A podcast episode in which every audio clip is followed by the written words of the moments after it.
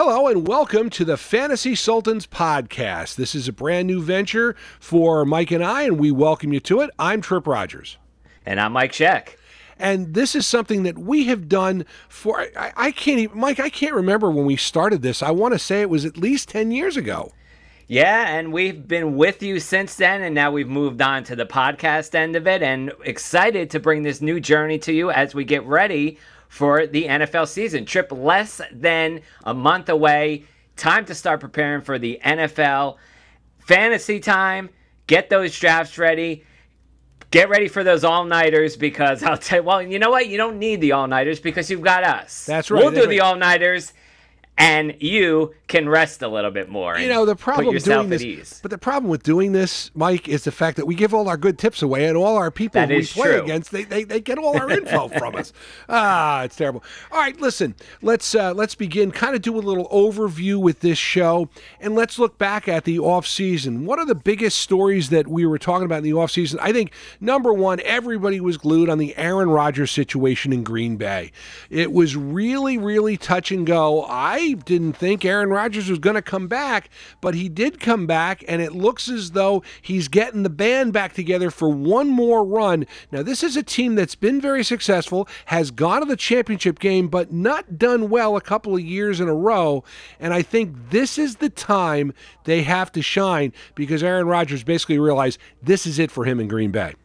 Interesting, but you know who loses out of this whole situation? Aaron Jones. Yeah, he's going to be used in the fantasy perspective, but without Rodgers, this guy would have been a huge workhorse. He is a uh, like a late round, late late second round pick. That would have shot him into the top ten, in my opinion. What could have been, would have been, and you know what? Coulda, shoulda, woulda. Either way, I think he's going to have a good season, Aaron Ro- uh, Aaron Rodgers, but Aaron Jones. Both of them are going to have a good season up in Green Bay. What could be Rodgers' last ride? Oh, should I say it's Final Jeopardy for Rodgers and the Packers? Oh, oh, oh, oh, oh, oh, oh, oh, the fact he didn't get the job. All right. The other the other big news was, of course, the trade pulled off between Detroit and the Los Angeles Yep. Rams, basically trading quarterbacks. Uh, Matt Stafford now goes to a Super Bowl contending team. Matt Stafford, show us what you can do. You now have the tools to take a team to the Super Bowl. And Jared Goff, well, listen. I, I'm not sure if he was the guy. I don't think he was as bad as he was last year. I don't think he was as good as he was the Super Bowl year. He's somewhere in between. We'll see what happens. Both teams say they're happy with the way things are going. I mean, if I'm a Los Angeles Rams fan, I got to be ecstatic about this. And if I'm a Lions fan, I'm probably ecstatic about this too because after 12 seasons without a win, uh, playoff win, uh, you know, the needed a change. And, you know, like Michael Jackson once sang, you got to make that change. So you bring in a talented young quarterback. He can excel with the cream of the crop. You've got uh, Penei Sewell, which was a draft pick earlier this year for the Lions. That's going to make a big difference for Jared Goff. And the other thing about the Lions is I think they're in the right they're they're they're headed in the right direction with their coaching staff. I, I think this team is is ready to go, and that trade really emphasizes the fact Detroit is ready. Now, let's flip this around. Also, the other big offseason story, and this is something that we're going to be following throughout the entire year, is the fact that COVID 19 has not left us. In fact, the new Delta variant is affecting us. We're back to wearing masks. The vaccination issue, the NFL has taken a very hardline stance on this. They are the employees of the NFL players and said, you get vaccinated, you don't get vaccinated, there's going to be some real big prices to pay. And, and there's not going to be the delays of games in a couple of days. If your team gets hit with a COVID outbreak, you're going to forfeit a game. And I thought Ron Rivera really hit it on the head when he talked about the fact that he a bunch of uh, Washington football team members got COVID, were on the reserve COVID list, and said, "Look, if you got this before our first game, you missed the first two games. That's your first two game checks, buddy. We're not going to pay you if you miss because of COVID. That's not the way it works." Yeah, the league is not going to be as forgiving this year. They are going to come down with some strict penalties. And in the past, if a player got COVID, well, maybe they would postpone the game from a Monday to a Tuesday. Uh-uh it's not happening and they said they are not going to add a week 18 to the lineup. Even though there's going to be a, a, schedule change or adding the extra game they are not playing an extra week or moving a game. So i think that's something to be interesting about. But i'll tell you what under that new bargaining agreement there is going to be an 18th week added to the season meaning 17 games one bye week. The game becomes an interconference game with the afc getting the home game nine for the afc seven for the nfc but how will the 17 game schedule affect fantasy football? Well, I think the more you play, the more likely you get hurt. So we're going to have to watch the injuries this year. They could be piling up early and often. Yeah, just as last year COVID was the big issue, you're right about the injuries. And I think one of the things you really need to focus on this year, it's going to change how the preseason is. Because if you remember, with a four game preseason, usually week three was the week that the starters would probably play about a half, and you would really see the teams, you know, you'd see what you had with your starting lineups. Well, I think that's going to be week two now because it's only a three week preseason. And I think that is going to be very important to see. And again, the other part of this, though, teams are being very, very, very, very cautious with their players. There are a number of players who will not even see the field during the preseason, and I think this is also going to have an effect on how you feel about players, especially in your drafts, and that's something you really need to pay attention to. The injuries are going to be a big key this year also because again, uh, you're not going to get to be able to gauge because the teams are not going to r- risk these players, these you know high uh, these players for a season. Again, you're playing 17 games, so they don't want to risk that extra wear and tear on them by playing them in the preseason. Not only do we have to deal with more injuries, potential players sitting out from COVID, and records being shattered, we need to adjust a new system for scheduling fantasy leagues. Now, in the past, we did have championships set at week 16. Week 17 was ignored because players, you know, they would be rested in some situations and you wouldn't want a chance playing it in week 17. So, uh, one option would be to extend the regular season by one game, weeks 1 to 14, and then weeks 15 to 17 being the playoffs. Another option, you ignore the game and keep the schedule the same. So, you're essentially taking weeks 17 and 18 off. And I think that's what a lot of uh, fantasy leagues are doing. Yeah, I, again, in our Fantasy Sultans League, which you'll hear us talk about from time to time. Sorry, it's a, an invite only league. If you want to get in on it, you can't get it's in on it. It's the VIP club. It's the VIP club. Yes, yes. yes. It, it, we have the velvet rope set up, okay? but um, uh, basically, I'm going with a 16 week season. And, and I think the reason for that is you don't really know how teams are going to play it.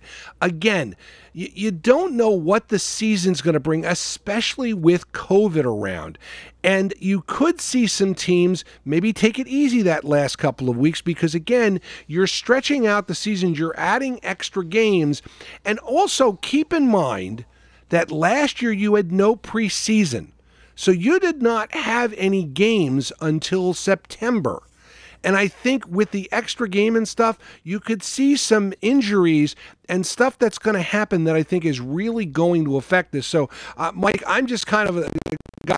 I keep things as they were, and you, you know you can't really do anything about that. I mean, that's that's kind of, you know, you got to play it year by year. And now the one thing also, real quick, I want to mention because uh, ESPN threw this curveball last year. They had all their playoff games, or in in weeks you they did two week playoff games, and the thing of it was is they made that change, and if you weren't paying attention your season started and all of a sudden oh wait two week games. You, you couldn't change it at that point because the season had already started. You got to watch out for those rules and you got to make sure that you have everything locked up before you have your draft night because obviously you hit the draft you can't go and change stuff that quickly.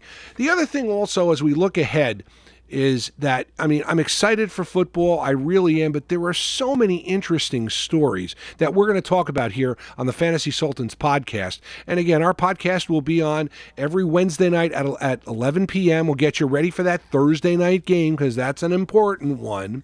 But let's talk a little bit about fantasy football and in terms of fantasy football relevance. Mike, how about a player in each position who's got the best chance, in our opinion, to finish in the top 12 at their position, which again, if you get one of these guys, you're going to do pretty well. I like Trevor Lawrence at quarterback, probably the most touted quarterback prospect since Andrew Luck. This guy is getting the cold shoulder because other rookies in the draft more mobile, more athletic at his position, but you can't take away his stats. He rushed for uh, 231 times, 940 yards. 18 touchdowns during his years at Clemson, but here's why I see him as a winner. Due to a favorable schedule early, he has great potential of outproducing his ADP at where he is right now. I agree with you. And I'm going to go back to somebody we mentioned already in terms of the quarterback position Matthew Stafford. He's got the tools, he's got the team, he's got the talent around him. And I think, listen, uh, the Los Angeles Rams are built to win this year. And I think Matthew Stafford could be a guy. Uh, right now, if you look at uh, several fantasy football, um, uh, uh information, you know, uh, sheets and stuff like that. They have him around 10 or 11. Now, listen, you sit back, you draft a Matt Stafford in the in the seventh, eighth, ninth, even tenth round. You're doing really well, and, and he'll have a decent season for you. I, I don't think you have to rush out and get him. I like him, and I think he's going to have a better year than people are expecting. All right, let's take a look at the running backs. For me, it's got to be Trey Sermon from the 49ers. Third round pick at Ohio State, explosive, and he racked up 455 carries at Ohio State. This guy's got a lot of potential, and I'm seeing a lot of drafts that where he's going to be drafted mid in the mid portion of the draft. So I'll tell you what, here's a guy you can get a lot of value pick. And we, we talk about winning drafts in the trenches, and this is a perfect place to pick him up. I'm going to take running back Kareem Hunt out of Cleveland. Now, listen, I know Nick Chubb is the guy in Cleveland. Yes, I know that. But one of the things about Kareem Hunt is he's kind of resurrected himself. Of course, you had the issues in Kansas City, and of course, he had to sit out most of last year because of the suspension, because of, of the domestic violence case. But the thing about Kareem Hunt is, I think, he really is someone who is going to surprise you. And it's another guy that I, I, I kind of like. And I'm not saying that Nick Chubb is going is going to have an injury, but if if Chubb does miss any time, this is the guy who's going to replace him. And I think Kareem Hunt could have an excellent year. I think he's going to surprise a lot of people this year.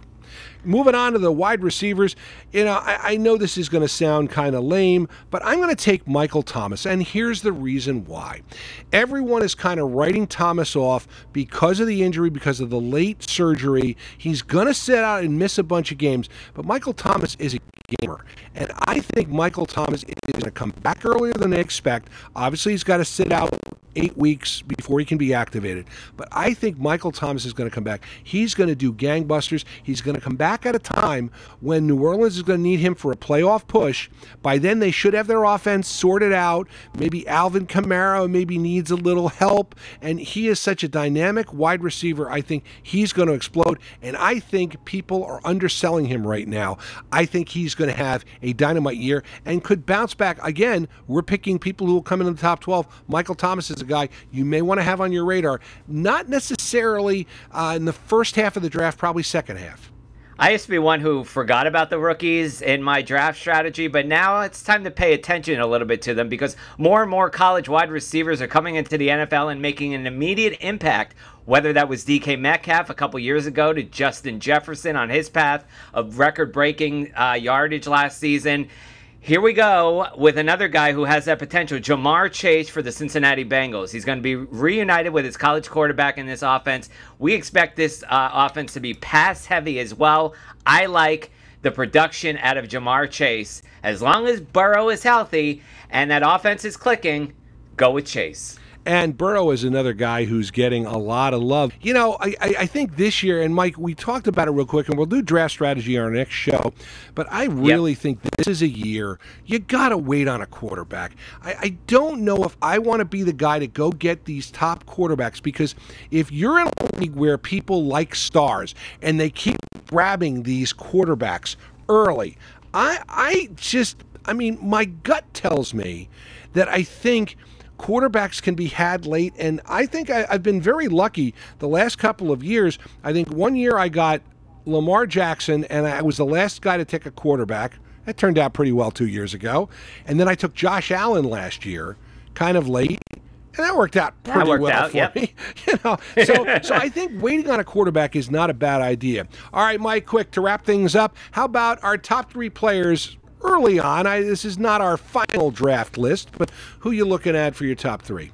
Well, number one is Christian McCaffrey, clearly the solid choice in Carolina. There have only been 109 running backs who have hoisted 25 plus PPR points over the last two years, despite missing most of 2020. McCaffrey accounted for 8.2 of them. So this guy going to be a workhorse in Carolina. How about number two, Derrick Henry in Tennessee? And despite every argument and debate about age catching up with him, this guy's like a fine wine and gets better with age. I I want to know who he's consulting. Tom Brady? I mean, seriously, he is racking up the yards. Uh, about a thousand last season? Went up to uh, fifteen thirty nine. So don't overlook Henry. And then finally, Darren uh, Dalvin Cook in Minnesota.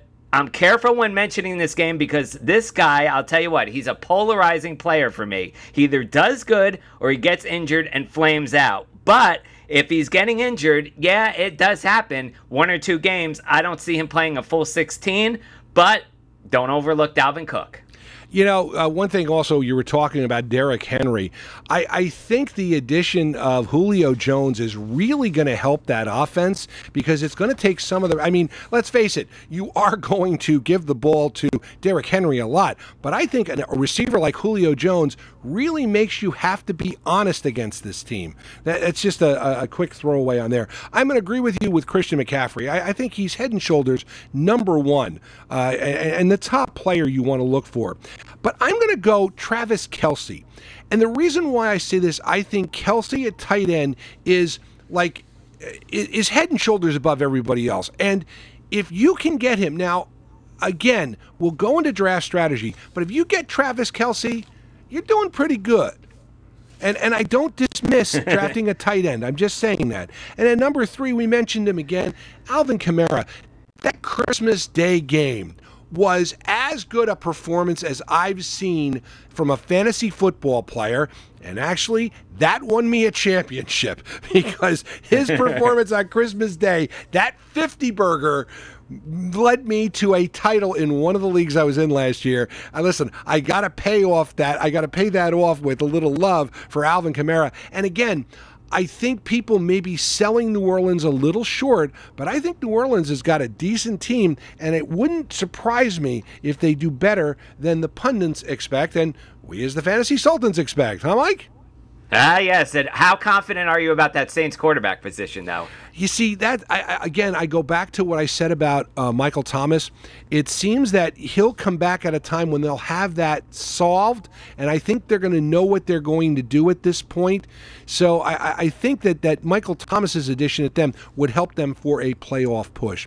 So that's the Fantasy Sultans podcast number one. We'll be back again in a couple of weeks, just before the season, for our draft special. Of course, if you have any comments or questions about this, all you have to do is email us. Um, the email address you can use is tripstake at gmail.com, which, by the way, happens to be the other podcast which I do, which is available on Anchor, Apple, Google, Spotify, and other podcast hosts. By the way, if you like the music of the 60s, 70s, and 80s, and who doesn't, Mike, check out our new internet radio station, WTRSradio.com. It's online 24 hours a day. Again, that's WTRSradio.com. Join us again for our next Fantasy Sultans podcast. For now, for Mike Sheck, I'm Tripp Rogers. We are the Fantasy Sultans.